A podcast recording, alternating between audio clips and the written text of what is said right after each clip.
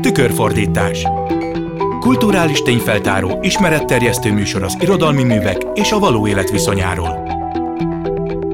Tükörfordítás. Jó napot kívánok! A Klubrádió mikrofonjánál Pályi Márk köszönti Önöket. Ebben az adásban a szövegek és a valóság viszonyával foglalkozunk. A mai adásban a témánk az apai tekintély elvesztése körül forog majd. Egyrészt meghallgatjuk Hevesi András önéletrajzi tárcáját, másrészt Bruno Schulz novelláját, tehát egy tényeken és egy fantázián alapuló szövegen keresztül nyerünk majd a témába betekintést. Mindezekben pedig Német Gábor író lesz a segítségemre, akit köszöntök is a stúdióban. Hevesi és Schulz szövegében is nagyon hasonlóan látjuk az apa bomlását, pedig az egyik egy valós emlékezés, a másik pedig egy álomszerű, fikciós írás. Erről is beszélünk majd később, de most maradjunk először még annál, amivel kezdtem ezt az állítást, hogy az apa megbomlik mind a két szövegben. Tehát az apával történik ez, miközben Kafkánál az átváltozásban például a gyerekkel, Gregor Samszával, aki rovarrá változik, és Jézus esetében is azt látjuk, hogy nem az Atya Istent, hanem az isteni fiút éri el a végzet, és Dániel könyvében Nabukodonozor esetében is, hogyha bibliai példát nézzünk még, akkor azt látjuk, hogy az uralkodó, tehát szintén egy apa figura bomlik meg mentálisan. Tehát azt látjuk, hogy ez gyakran előfordul a kultúránk történetében, de szerinted melyik volt előbb? Az apa vagy a fiú pozícióvesztése, illetve hát mi lehet a különbség? Mert ugye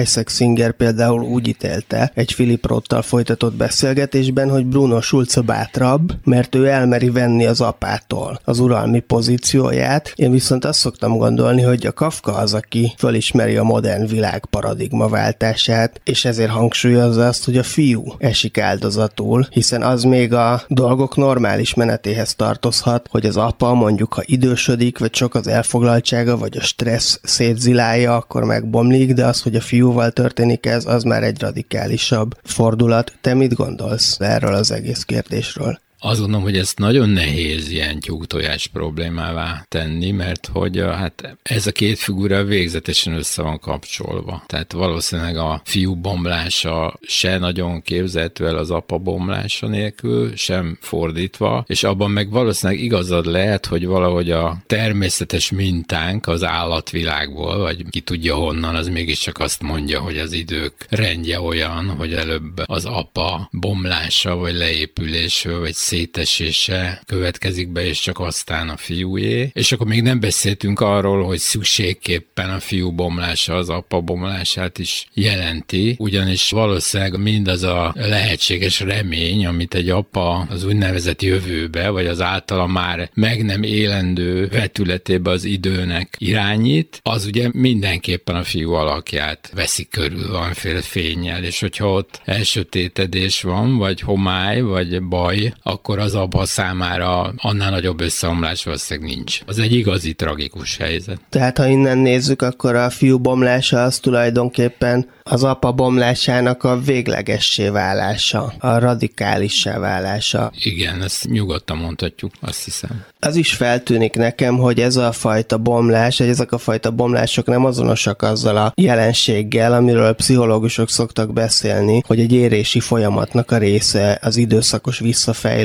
vagy a háttérbe húzódás, és az eredménye egy magasabb minőség elérése lesz. Erre lehet példa mondjuk a bibliai Jónás proféta alakja, hanem inkább visszavonhatatlan veszteségek ezek, és Jónás, vagy éppen Dániel proféta, aki kiállja a tűzpróbát, meg az oroszlános verem próbáját, ő nem jut Nabukodonozor sorsára, hanem pont, hogy ő tudja megjósolni Nabukodonozornak majd a megőrülését. Hallgassuk most meg akkor az első szöveget. A mai adásban Egger Géza színművész olvassa föl a száz évvel ezelőtt élt Hevesi András Apám című önéletrajzi tárcájának részleteit. Apámra, a központi bank vezérigazgatójára világosan emlékszem, bár több mint húsz esztendő múlt el halála óta. Emlékezetemet némi levelezés, néhány családi fénykép és szájhagyomány támogatja. Egy fénykép, amely most is itt hever az íróasztalomon, önkéntes korában mutatja, mint hosszúra nyúlt, vékony dongájú húsz éves fiút, behegyző bajusszal, egyenruhában, két csillaggal a gallérián. Határozottan elegáns jelenség, büszke és finom vonásait a kisvárosi fényképész sem tudta elrontani. A kép közepén nagyanyám ül, vaskos, egészséges test, széles, munkában és parancsolásban kiterebélyesedett arc, szigorú, apró szemek, beillenék egy dinasztia ősanyjának. Mellette apró termetű, kiugró pofacsontú nagyapám, akinek óriási harcsabajusza nem rémít meg senkit. Jóra való csizmadiára emlékeztet. Faji jellege csak a legkisebb fiúnak van, aki keresztbetett lábakkal a földön ül, elálló fülű, árnyékolt képű, sötét bőrű, szomorú gyerek. Mikor apám a századfordulókor megházasodott, már valamennyi nővére férjhez ment. Apám kitűnő Lipót városi családba házasodott bele. Későbbi fényképei kipödrött bajuszú tekintélyes urat ábrázoltak cilinderrel a kezében. Hideg, kék szeme gőgösen néz, 32-34 éves korában már Budapest legnagyobb jövedelmű bankigazgatói közé tartozott, és felismerte a társadalmi állással járó kötelességeket. Eljárt a műcsarnok kiállításaira, és minden alkalommal vásárolt néhány képet a drágábbak közül. Ma is birtokomban van Margitai Tihamér, Duzzogó huszár című képe, amelyről annak idején képes levelezőlapok ezrei készültek. Innocent Vasárnap reggel című festménye is megvan még, továbbá Szent György lovak harca sárkányjal, kevésbé ismert művésztől. Meg egy tucat másképp, amelyért apám nehéz százasokat adott. Elég gyakran 30-40 tagú társaság volt nálunk, Ilyenkor igénybe vették a lakásnak mind az öt szobáját, és engem áttelepítettek a gardrób szobába. Éjszaka onnan hallgattam a cigányzenét, meg a vendégek lármáját. Könyvet apám csak vasúton olvasott, piros vászonkötésű Engelhorn regényeket, vegyesen, Ompteda Györgyöt, Orci Bárónőt, Turgenyevet és Mopasszant, üzleti útjairól, melyek többnyire a Balkánra vitték, évődő incselkedő tréfás leveleket írt anyámnak, néha versben, aféle asszonykám, asszonykám, majd egy kis kimenőt modorban. Hébe-hóba érzelmesen mentegetőzve az ellen a vád ellen, hogy elhanyagolja. Ő a kötelesség rabja, néha éjfélig is az irodában robottól és szemenszedett valótlanság, hogy már délután ötkor a kaszinóban ül és kártyázik.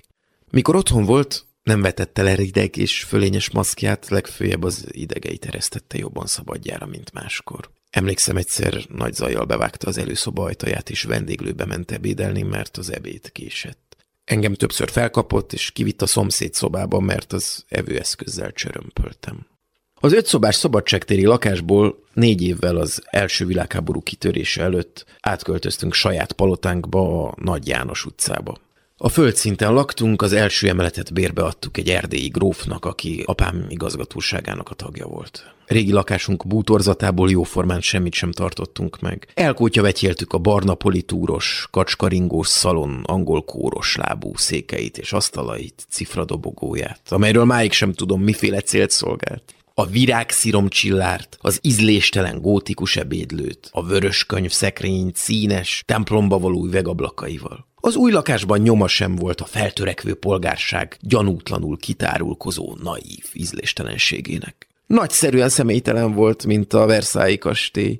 A stílus mogorva töké járatta a három egymásban nyíló szalon, 15. Lajos karosszékein, faburkolatán és üvegcsillárain, melyeknek tündöklő csipkéi és a rajtjai olyan grandiózusak voltak, mint a dobsinai cseppkőbarlang.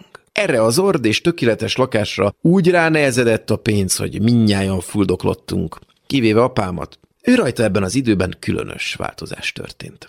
Utolsó éveiben elvesztette régi karcsúságát és szikárságát, merev, szertartásos ridegsége eltűnt, gömbölyűen és kedélyesen mosolyog az emberre. Haja megőszült, közvetlen és szeszélyes lett. Nem fegyelmezte magát. A vezérigazgatói teremből néha egészen a liftig kiallatszott a kiabálása. Kiszivárgott, hogy üzleti tárgyalások közben akárhányszor szerződéseket tépett össze, majd a papírrongyokat felszedette, és teljesen azonos szöveggel újra megcsináltatta. Egy majdnem teljesen hasznavehetetlen tisztviselőt kénytelen volt soron kívül cégvezetővé előléptetni, mert hirtelen indulatában pofon ütötte. Kedélyessége félelmessé vált, tartózkodó szigora erőszakoltá és fenyegetővé. Mindenki reszketett tőle. A bank hat ügyvezető igazgatója, húsz osztályigazgatója és 500 tisztviselője. Bár akadt olyan is, aki bánni tudott vele. Az ilyen embernek nyert ügye volt. A nagyurakat rosszul képzelik azok, akik közönösnek és szórakozottnak ábrázolják. Lehet, hogy az Isten kegyelméből való zsarnokok ilyenek, de az uzurpátorok, a self-made menek, a diktátorok határtalanul kíváncsiak. Apámat, amióta a hatalom csúcsára jutott, minden érdekelte. Kíváncsisága már szinte nem fért össze az ízléssel és az illemmel. Ha valahol nyitott levélborítékot talált, irgalmatlanul kivette belőle a levelet és elolvasta. A portás fülkéjében épp oly kevéssé zavartatta magát, mint az unokahugánál. A kis tisztviselőt, aki délben bevitte az aláírandó postát, házas élete legmeghittebb részleteire nézve is kifaggatta. Néha odáig süllyedt, hogy együtt malackodott vele. A szegény kis keszegemberke remegő térdekkel botorkált ki tőle. Érezte, hogy a vezérigazgató a legelső alkalommal, az első kínálkozó ürügyjel ki fogja tenni a szűrét. Nagy urak általában nem bocsátanak meg gyenge pillanataik szemtanúinak. Hevesi András apám című tárcájának részleteit hallottuk Egger Géza előadásában, egy önéletrajzi írást, és mindjárt fogunk hallani Bruno Schulz tollából egy teljesen fikciós vetületet is. A mikrofonnál Pályi Márk, a stúdióban Német Gábor íróval beszélgetek. Szerinted mennyire meglepő, hogy ez a két alak ebben a két írásban ennyire egybevág az apa ábrázolása terén a valódi és a fikciós írás? Ha már ugye ez a műsor a szövegek és a valóság átjárásáról szól. Például én is tudnék hasonlókat mesélni a saját életemből, ahogy mondjuk Hevesit száműzték a szobájából a bankigazgató apjának a nagypolgári társasága miatt, ugyanúgy én például gyerekként a Adam Miknyik hangos kiabálása miatt nem tudtam aludni, amikor ő volt a vacsora vendég nálunk Varsói kiküldetésben 30 évvel ezelőtt, ahol, ahogy mi is egy hirtelen életszínvonal emelkedésen mentünk keresztül, mint ez a hevesi apa figura, ugyanúgy az én emlékeimben, az én gyerekkori megélés emlékezetemben az apámnak akkor még kutyaszerűbb lett a figurája azokban az években, amikor a Magyar Kulturális Intézet igazgatója volt. Te mit gondolsz? Szokás éles határ vonalakat húzni a fikció és a nem fikciós, mondjuk realista leíró jellegű szöveg között, de hát azért azt gondolom, hogy minden olyan irodalmi szöveg, ami az apa figurája köré szerveződik, nagyon nehéz elképzelni, hogy ne saját és nem nagyon személyes tapasztalatokon alapul alakuljon. Két stilisztikai értelemben egymástól elég távol álló szövegről beszélünk. Egy dologban viszont nagyon erős hasonlatosságot láttam, ez pedig a leírásnak a távolsága. Tehát, hogy egy ilyen érzelmekkel és dinamizmussal telt szituáció, ami apa és fiú között egyébként fönnáll, az mindkét esetben valahogy azt hozta magával, hogy mind a két figura, mint egy táj részeként írja le az apát. Igazából azt kell, hogy mondjam, mondjam, hogy semmivel több érzelmet, hogy már nem projektál bele ezekbe a leírásokba, mint hogyha bármi másról volna szó. Ez egészen feltűnő a két szövegben, hogy az apák tereptárgyak bizonyos értelemben, miközben ugye nagyon súlyos viszonyokról van szó, azt lehet érzékelni, de hogy mind a két fiú valószínűleg a hihetetlenül intenzív reflektáltsága miatt más-más módon, de olyan távolságba kerül az apa figuráktól, hogy éppen ez talán a botrány. Tehát, hogy ilyen ért értelemben involválódás nélkül tudjon valaki beszélni, az egyébként ugye súlyosan hatalmi szituációban lévő két figuráról. Ugye az egyik esetben egy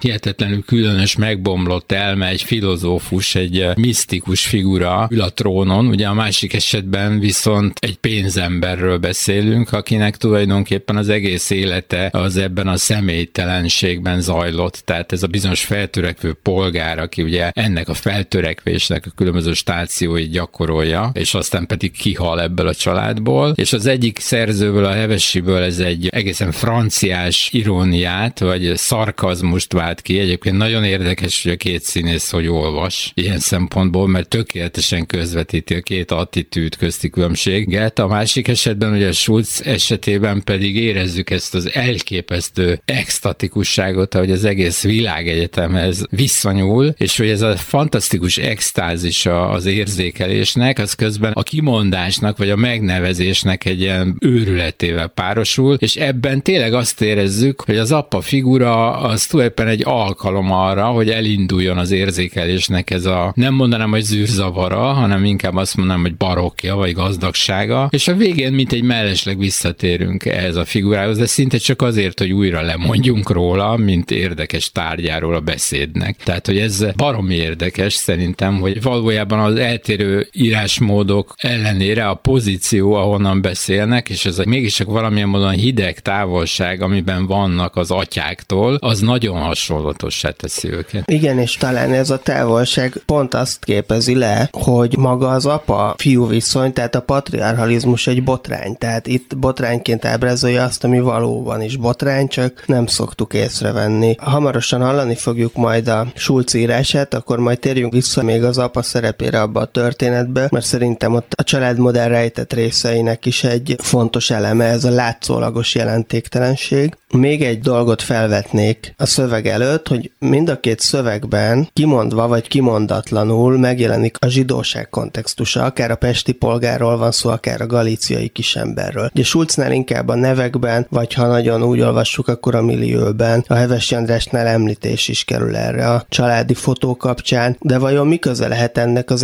egészhez? Tehát, hogyha belegondolok, akkor lehet, hogy a monoteizmus az eleve egy apa problematika, és a kereszténység mondjuk már kicsit máshova helyezi a hangsúlyt, akár pont azért is, mert ott a fiú halála kerül a középpontba, sőt még inkább a feltámadása, és nem ennek az eredeti apatraumának, mint olyannak a feldolgozása. Ez abszolút igazad van, szerintem. Tehát ez az alapvető különbség valóban. Van ez az ismert bombó, hogy a New Yorki rabbi találkozik a pápával, és akkor azt mondaná a pápa a rabbinak, hogy nincs túl nagy különbség közöttünk, maguk várják, mi meg visszavárjuk. Ugye? De hát mekkora különbség van a kettő között, persze. Szóval ez viccnek jó, de lényegében egy marginális viccé változik abban a tekintetben, hogy a lényeg pontosan ez. Tehát, hogy az egyik gondolatkör közepében rendíthetetlenül ott ül a megnevezhetetlen, ugye, ráadásul, a másikban pedig valóban a fénycsóva átkerül a megtestesülésére. Ez egy óriási különbség a keresztény és a zsidó világkép között. De egyébként valóban így van, hogy a elvesi szöveg az tesz valami ilyen jeges célzást talán arra, hogy a fotón... Fai jellege. Fai jelleg, igen, ami hát tulajdonképpen a 21. században érdekes felhangokat kap már. Én de... úgy érzem, hogy ő már a 20. században is iróniával írt. Igen, igen, igen, de hogy aztán ugye most már tényleg mindenfélét hallunk mögötte, és a Schulz szövege viszont mindenestő zsidó.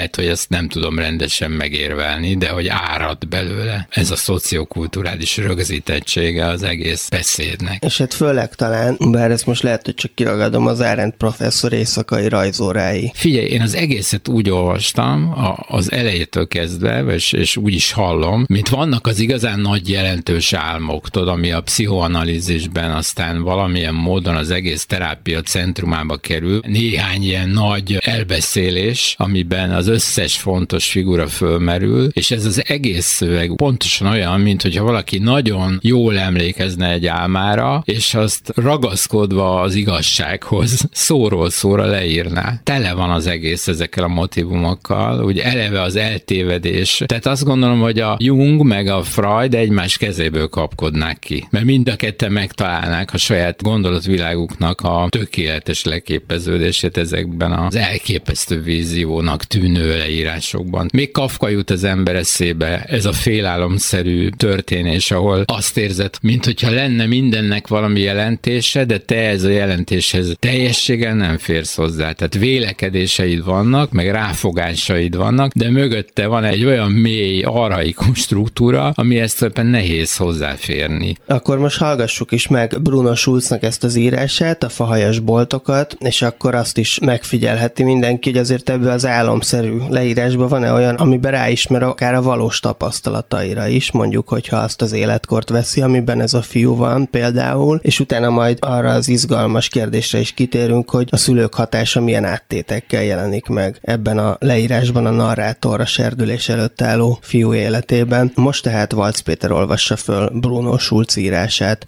Ama legrövidebb, álmatak téli nappalok időszakában, melyeket két felől, a reggel és az este felől peremszekélybe foglal a szürkület, mikor a város egyre mélyebbre bocsátotta ágait a téli éjszaka labirintusába, s csak nagy nehezen térítette észhez, térítette vissza a rövid virradat.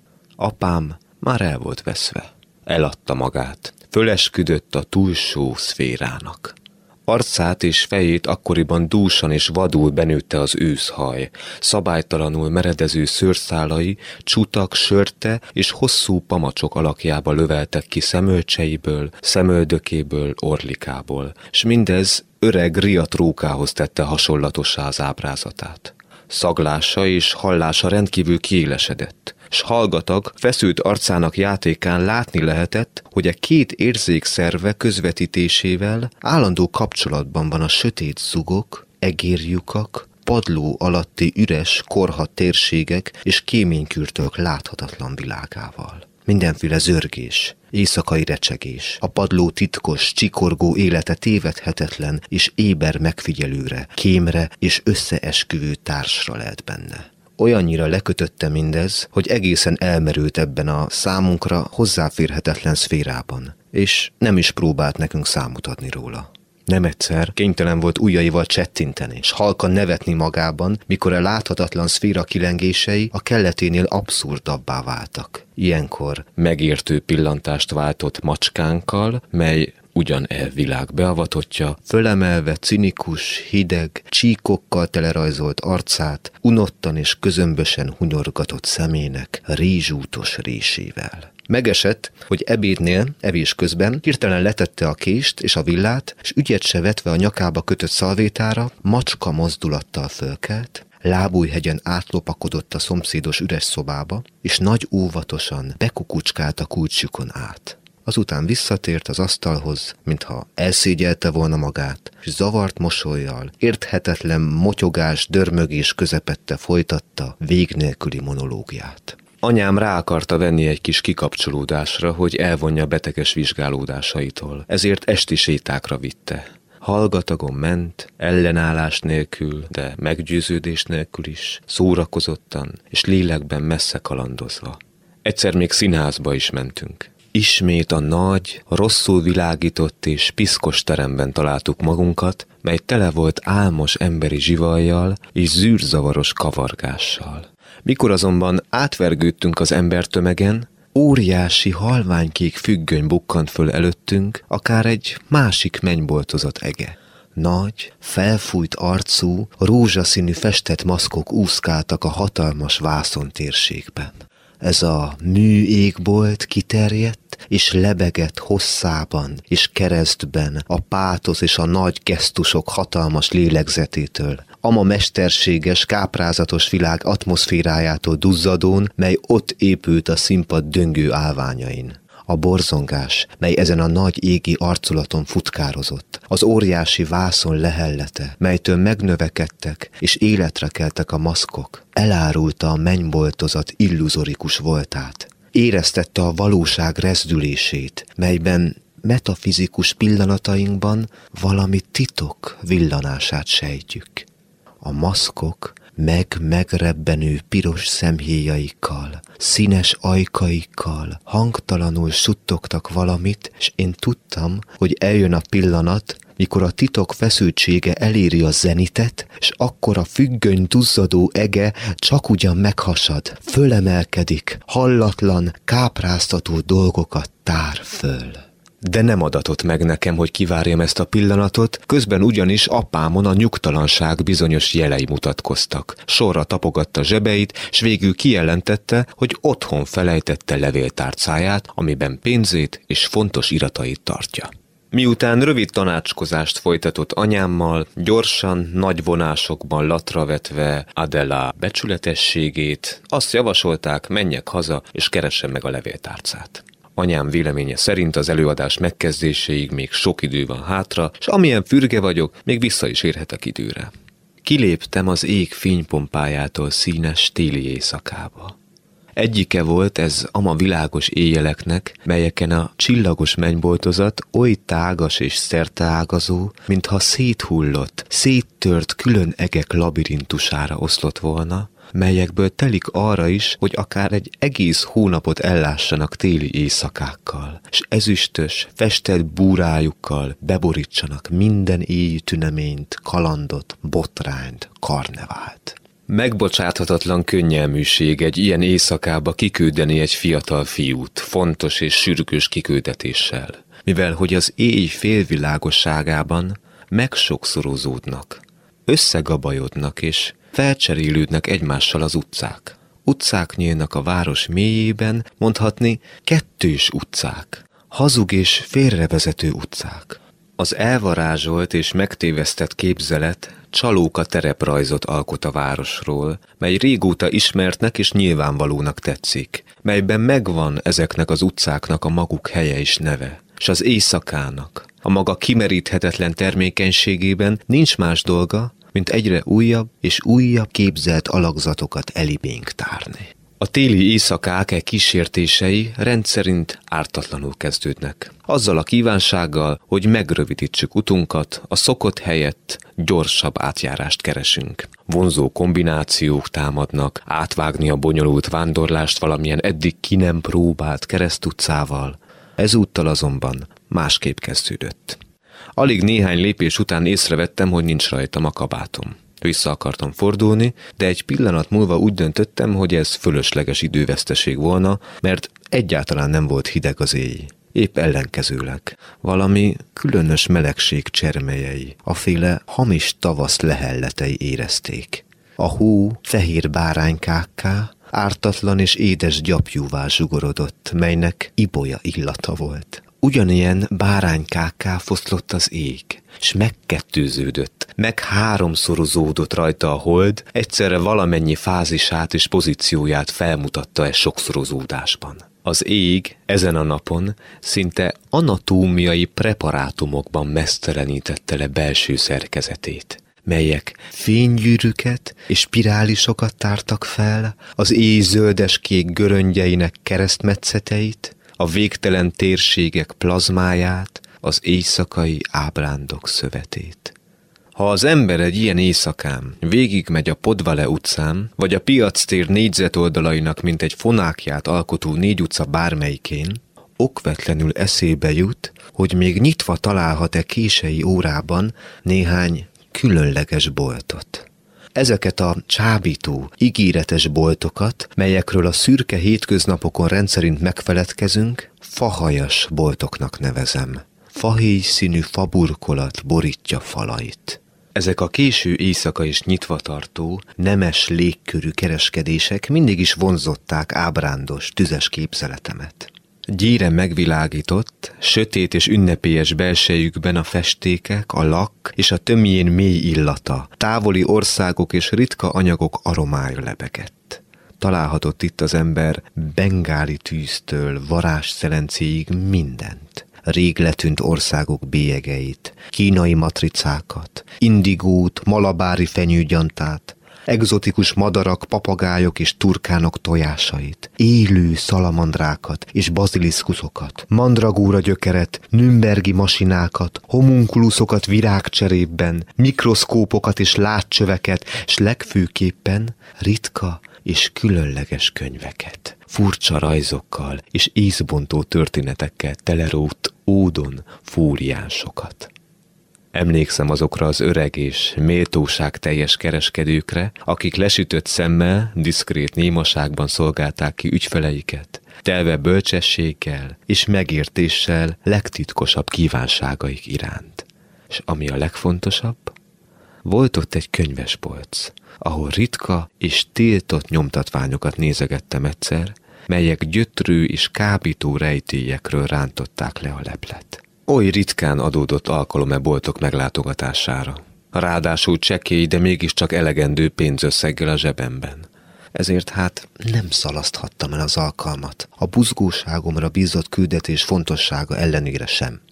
Számításom szerint egy mellékutcába kellett bekanyarodni, a második vagy harmadik keresztutca után el kellett érkeznem az éjszakai boltok utcájába.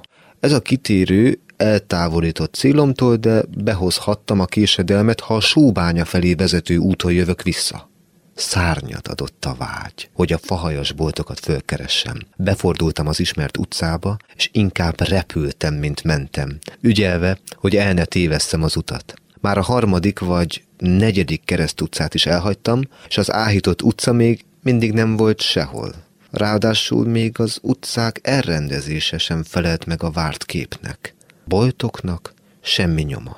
Olyan utcán mentem, melyen a házaknak nem volt bejáratuk, csupán gondosan bezárt, a hold viszfényétől vak ablakaik voltak.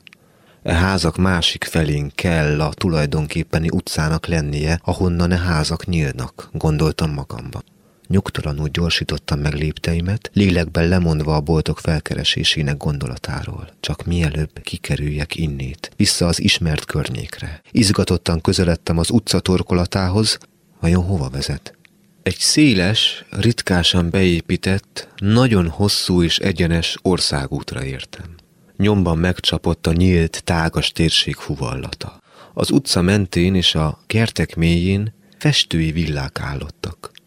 A gazdagok díszes épületei. A köztük lévő hézagokban parkok és gyümölcsösök falai látszottak. Messziről a Lesnó utca alsó, ritkán látogatott szakaszára emlékeztetett a kép.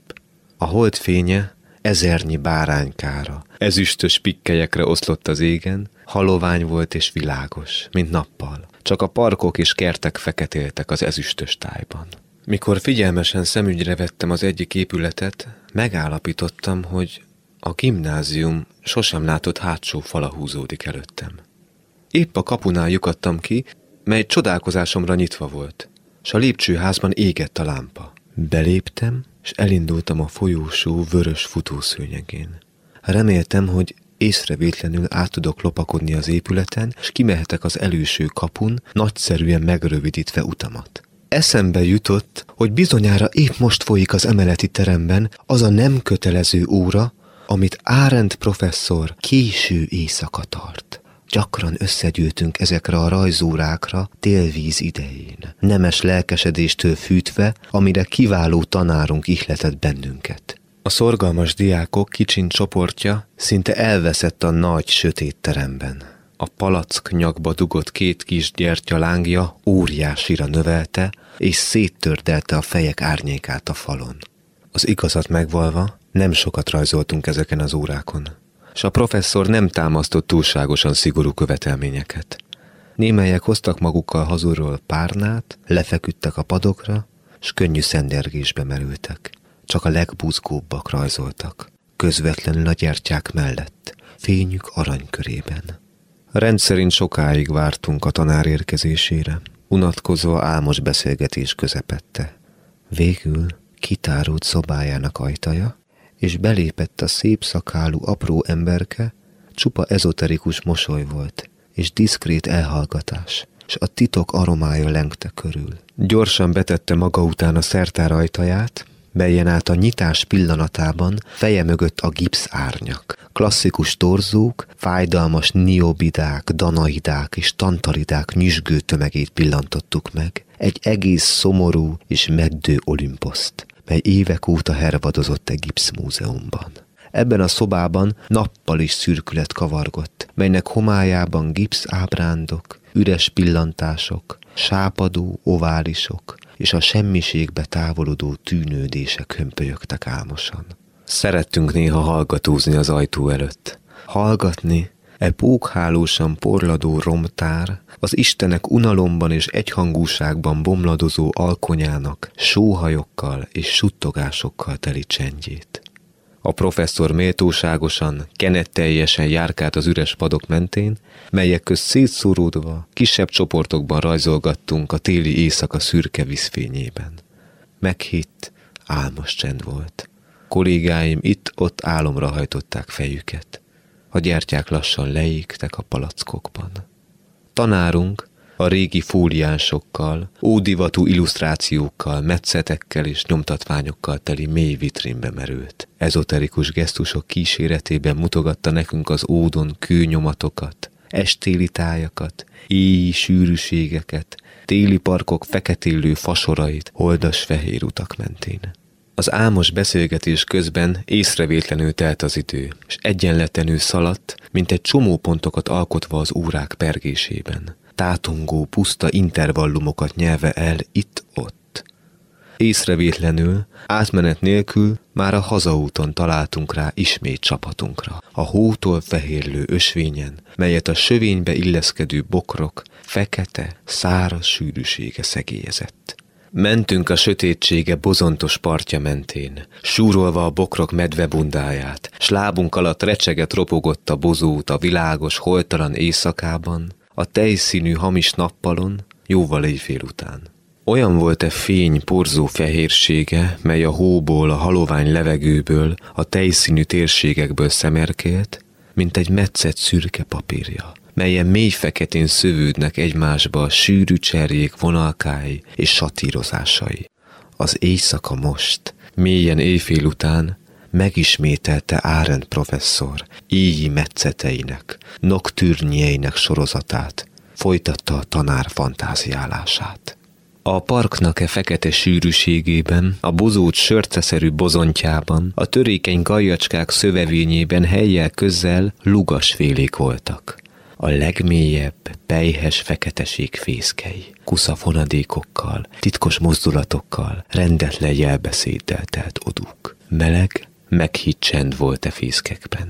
Leültünk ide, a langyos, puha hóra, szőrös kabátunkban, s mogyorót rákcsáltunk, amit bőven kínáltak a sűrű cserjék azon a tavaszi télen. Menyétek, nyestek és cibet macskák sorrantak át nesztelenül a bozóton, prémes, szimatoló állatkák, bundaszagúak és hosszúkás testűek alacsony lábacskákon. Gyanítottuk, hogy köztük vannak az iskolai szertár példányai is, melyek kibelezve és kopaszra kopva bár, megérezték ezen a fehér éjszakán, üres bensejükben a hajdani ösztönszavát, a párzás hívó szavát, s visszatértek rövid csalóka életre a vadonba. De lassan zavarosodni kezdett a tavaszias hó foszforeszkáló fénye. Végül kihunyt, s beállt a hajnal előtti fekete, sűrű homály. Egyikünk másikunk elaludt a meleg hóban. Mások kitapogatták a sűrűségben házuk kapuját, s vaktában beléptek sötét otthonukba, szüleik és testvéreik álmába, a mély horkolás folytatásába ott, ahol épp utolérték elkésett útjaikon. E sejtelmes éjszakai szeánszok titokzatos varázsa mindig lenyűgözött, és most sem bírtam ellenállni a csábításnak, hogy alkalmam adódik benézni egy pillanatra a rajzterembe. De elhatároztam, hogy nem maradok ott egy kurta percnél tovább, bárhogy tartóztatnak.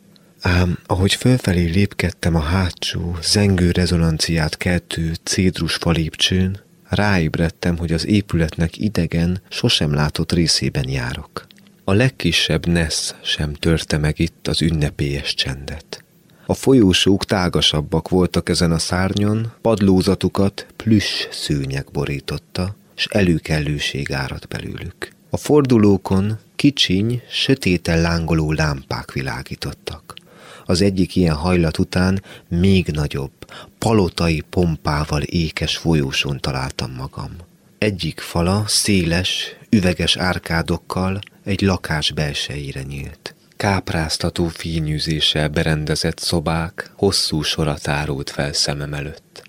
Láncolatuk szinte vége láthatatlannak tetszett. Sejemhúzatok, aranyozott tükrök, drága bútorok és kristálycsillárok sorfala között hatolt be a tekintet, e fényűző termek sokszínű kavargással, villódzó arabeszkekkel, összefonódó girlandokkal és bimbózó virágokkal telt puha húsába. Az üres szalonok mély csendjében nem lakozott más, csupán a titkos pillantások rebbenő raja, melyekkel némán labdáztak a tükrök, és a falakat magasan fent szegélyező, frízekbe illeszkedő, és a fehér mennyezetek struktúrájába belevesző arabeszkek rémülete. Csodálattal és tisztelettel álltam e pompa előtt. Megsejtettem, hogy éjszakai kiruccanásom váratlanul az igazgató épület szárnyába vezetett, magánlakása küszöbére.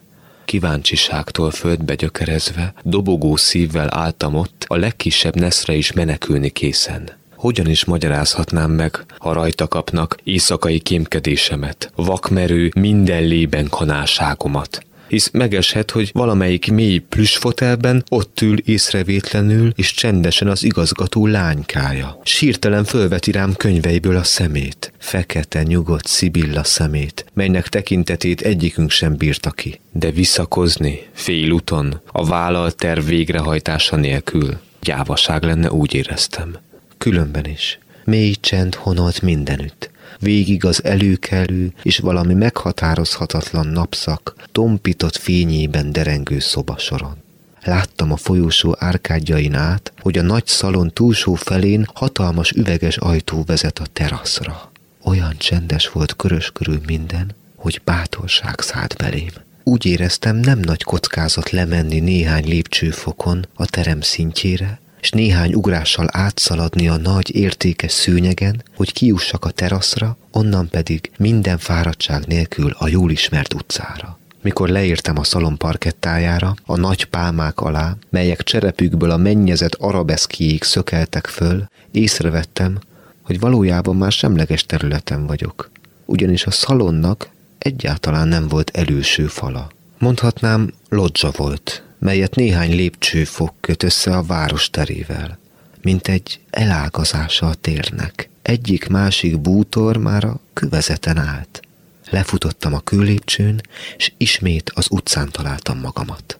A csillagképek már meredeken a fejük tetején álltak. Valamennyi csillag átfordult a másik oldalra. De a hold apró felhőcskék dunnáiba temetkezve láthatatlan jelenlétével világított. S nyilván még végtelen út várt rá, ezért bonyolult égi procedúráiba merülve nem gondolt a viradatra.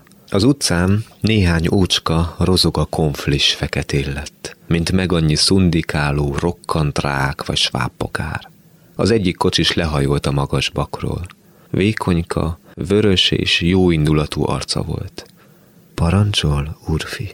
kérdezte. A kocsi rándult egyet, sok tagú testének minden ízén és izületén remegés futott végig, és elindult könnyű abroncsain. De ki bízza rá magát egy ilyen éjszakán, egy kiszámíthatatlan konflis kocsis szeszélyeire? A küllők zörgése, az ernyő és a kas dübörgése közepette nem bírtam utam célját megértetni vele. Mindenre csak hanyagul és elnézően bólogatott, s dudorászva hajtott kerülő úton a városon át. Egy söntés előtt több konflis kocsis áldokált. Barátságosan integettek neki. Vidáman válaszolt valamit, majd anélkül, hogy a kocsit megállította volna, odavetette térdemre a gyeplőt. Leereszkedett a bakról, s csatlakozott kollégáihoz. A ló, bölcs öreg konflis ló futólag körülnézett, s egyhangú konflis ügetéssel tovább paktatott. Tulajdonképpen a ló volt az, aki bizalmat ébresztett. Okosabbnak látszott a gazdájánál, de hajtani nem tudtam, rá kellett magamat az ő akaratára bíznom. Egy városszéli utcába fordultunk be, melyet kertek öveztek mindkét felől. Ezek a kertek fokozatosan, ahogy előbbre haladtunk, nagy fákkal teli parkokká, azok pedig erdőkké váltak. Soha nem felejtem el ezt a fénypompás utazást, a leges legvilágosabb téli éjszakán. Az ég színes térképe végtelen kupolává hatalmasodott, melyen fantasztikus szárazföldek, óceánok és tengerek tornyosultak, amiket csillag áramlatok és örvények vonalai, a mennyei földrajz sugárzó vonalai rajzoltak rá. A levegő könnyen belélegezhető lett, s ragyogó, akár egy ezüst tülfátyol. Ibolya illat lengett. A fehér perzsabundákhoz hasonló gyapjas hó alól reszkető kökörcsinek bújtak ki, a holdfény szikrájával finom kejhükben, mintha fénypompában úszott volna az egész erdő ezer meg ezer csillag ragyogásában, melyeket dúsan ontott a decemberi mennybolt. Valamilyen titkos tavasz, a hó és az ibolyák kimondhatatlan tisztasága lüktetett a levegő lélegzetében. Dombos vidékre értünk. A fák csupasz virgácsaitól tüskés dombok vonalai, mint andalító sóhajtások emelkedtek az ég felé. E boldog domboldalakon a vándorok egész rajait pillantottam meg a moha és a bokrok között hótól nedves, lehullott csillagokat szedtek. Az út meredekké vált. A ló meg megcsúszott, s nagy kínnal húzta a kocsit, valamennyi izülete remegett. Boldog voltam. Keblem habzsolta a levegő áldott tavaszát, a csillagok és a hó üdeségét. A ló szügye előtt a hó fehér habjából sánc emelkedett, egyre magasabb és magasabb. Nagy fáradtsággal ásta át magát a tiszta, friss tömegen. Végül kimerülve megállt. Kiszálltam a konflisból. A ló fejét lógatva fáradtan lihegett. Mellemhez szorítottam a fejét, nagy, fekete szemében könyv csillogott. Ekkor vettem észre, hogy a hasán kerek fekete sebb tátong. Miért nem szóltál? Suttogtam könnyek között. Ezt neked szántam, édesem, mondta, és nagyon kicsi lett, akár egy falovacska. Elengedtem. Furcsán könnyűnek és boldognak éreztem magam. Haboztam, vajon megvárjam-e a helyi érdekű kisvasutat, mely idáig járt, vagy gyalog térjek vissza a városba. Elindultam lefelé az erdőn át a meredek szerpentinen, eleinte könnyed, rugalmas léptekkel haladtam, majd amikor lendületbe jöttem, szárnyaló, boldog futásra tértem át, mely csak hamar síjelésszerű siklássá változott. Tetszésem szerint szabályozhattam a sebességet, módosíthattam testem apró fordulataival az irányt. A város közelében lefékeztem ezt a diadalmas futást, illedelmes sétalépésre váltva.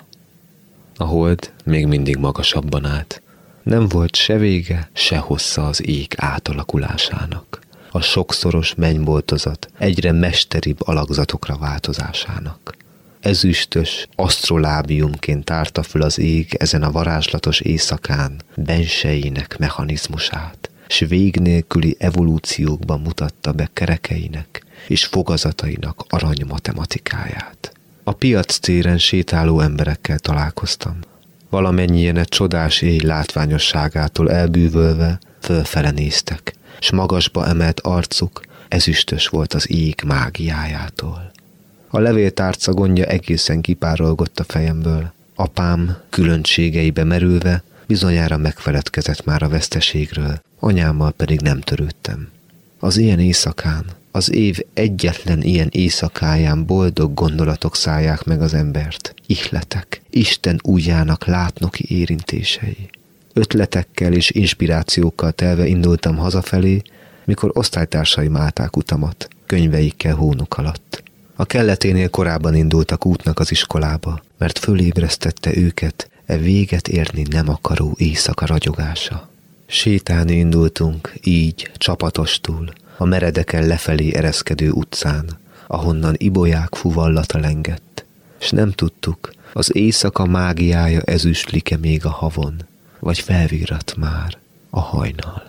Valc Péter olvasta föl Bruno Schulz Fahajas boltok című írását, a stúdióban német Gábor íróval beszélgetek. Az adás korábbi részeiben beszélgettünk arról, hogy az apa tekintélyének az elvesztéséhez vagy a megbomlásához milyen viszonya van a gyerekének. Most beszéljünk Bruno Schulz világhírű novellájának a szemszögéből is erről az egész kérdésről. Már részben említettük ezt a részt is. Az elbeszélő a novella vége felé még azt is kijelenti, hogy az apja bizonyára már megfeledkezett az egész részről, az anyjával pedig elvileg egyáltalán nem is törődik, de az egész elbeszélés szerkezetének a felépüléséből mégis azt érzem, hogy ez a két karakter, az apa és az anya személyiségének és viszonyának a jellege határozza meg, sőt talán szüli meg a fiú egész képzeletvilágát, kezdve onnan, hogy egyenlőtlen kettőjük között a viszony, hiszen az apa élemedett, és az anya gondoskodik az ő megsétáltatásáról vagy levegőztetéséről, azon át, hogy az egész kalamajka ott kezdődik, amikor amikor színházba mennek, ami nyilvánvalóan lehet egy második rétege vagy szintere a szülei otthoni kvázi színházi mutatványainak, és egészen odáig, amikor a lovacska a végén a sebét nyújtja át a fiúnak azokkal a szavakkal, hogy ezt neked szántam édesem. Tehát az anya igazi gondoskodó gesztusával adja át a sebét, és ez nagyon szépen jeleníti meg szerintem, ahogy a szülők a kedveskedéseiken, az intim viszonyon keresztül tovább örökítik a sérülésüket is, és eleve a modern családi viszonyok viszonyoknak szerintem egy nagyon paradigmatikus leírás ez az írás. Szerintem, amikor a színházat említed, és összefüggésbe hozod ezt a nagyon fura helyet, az egész színház valahogy elemelkedik, és ez is egy olyan furcsa lázálomszerű dolog. Nem színészekről beszélem, maszkok kavargásáról. Ha ezt kapcsolatba hozod a egyébként föltehető otthoni színjátékokkal, akkor itt is egy ilyen kis mikrodarab lejátszódik, amikor arról beszélnek ezzel egy plusz terhet téve erre a fiúra, hogy milyen veszélybe kerül az otthon hagyott pénz, ugye, mert egy olyan személy jelenlétére van bízva, aki nem tökéletesen megbízható. Tehát nem elég, hogy itt van ez kvázi, mint hogy a trón örökösé tenné az ifjú herceget, menj haza, hozd el a vagyonomat, hanem még meg is fejeli ezzel a felelősséggel.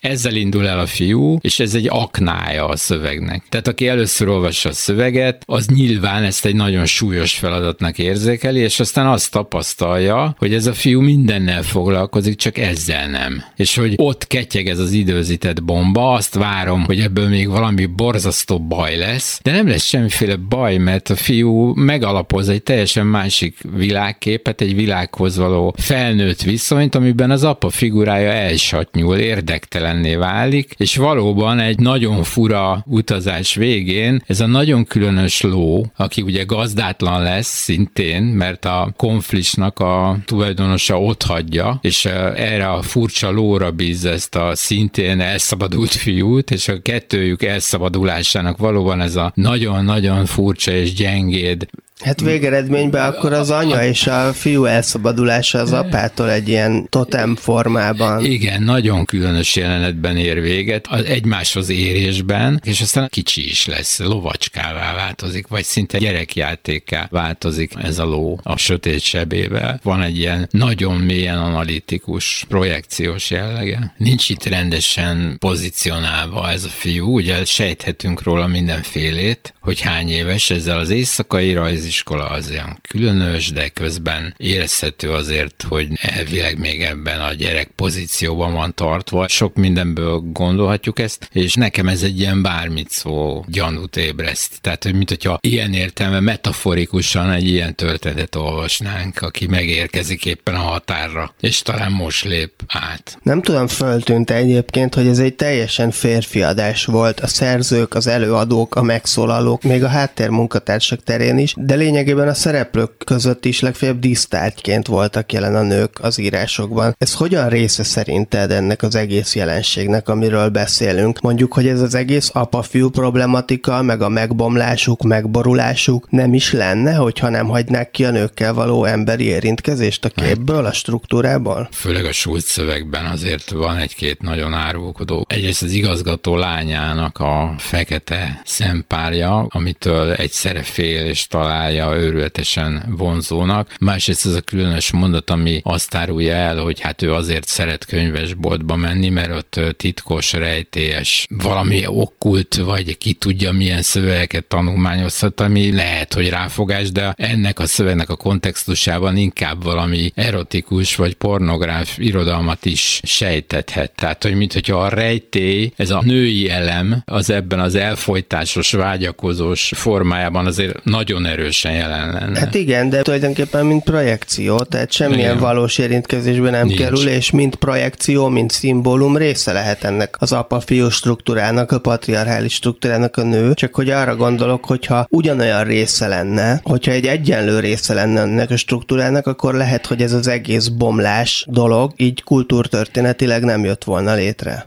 Igen, ez biztos, hogy így van. Német Gábornak nagyon köszönöm, hogy itt volt, és segített értelmezni Hevesi András és Bruno Schulz írásait, illetve a kérdéseket, amelyekről ezeknek kapcsán beszéltünk. Egger Géza és Valc Péter színművészek olvasták fel a szövegeket. Én most megköszönöm a technikai segítséget Balok Krisztiánnak és Csorba Lászlónak, önöknek pedig a figyelmet. Pályi Márkot hallották. Tükörfordítás kulturális tényfeltáró, ismeretterjesztő műsorunkat hallották.